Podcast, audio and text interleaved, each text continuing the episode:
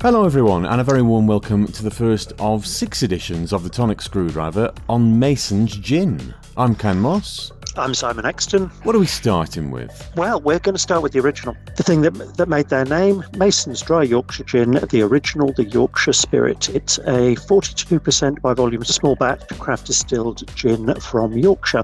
And we have some info bollocks. Says hints of juniper and punchy citrus are smoothed with fennel and cardamom, followed by a warm peppery finish. It's a multi-award winning gin. Uh, it was launched in 2013 and it has since then won a Great Taste Award in 2017 and gold at the World Gin Awards in 2018 and 2020. So it's quite prestigious. It spawned a lot of other varietals that we'll come on to over the, the next six episodes. We've, we've got that because we've each got hold of one of the taster packs uh, that has six bottles in. So we're going to do six episodes. And they all with the look very interesting. Yes. Well, I've got to say, now this is usually where you come in. What do we think of the nose?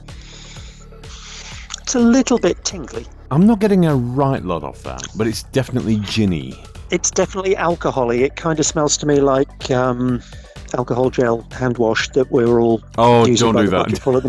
Don't do that. But that that's because that smells of alcohol. This smells of alcohol. I'm, I gel my hands about a million times a day at work, so a, a pure alcohol smell is always going to remind me remind me of that.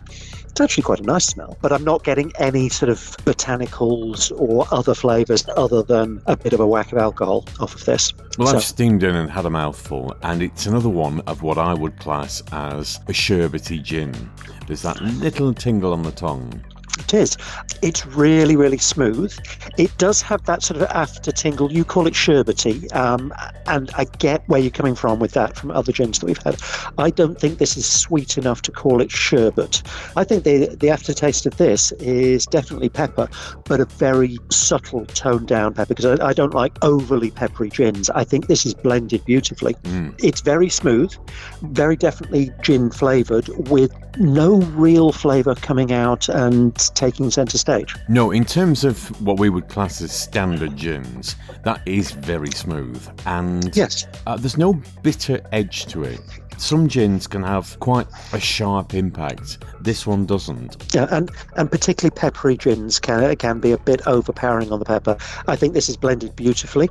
You can get little tastes of the cardamom in there, and cardamom's a really overpowering flavour. It's a very difficult one to get the balance right because it tends to either have so little there that um, you, you can't taste it, or you know, a tiny little touch more and you suddenly can't taste anything else. This is balanced beautifully. This is a really smooth, very easy to drink gin.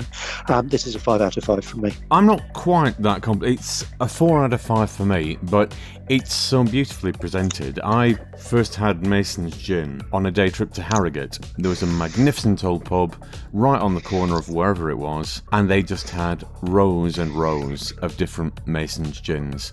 So they're very inviting, it's very well presented. I would have another one if it was offered.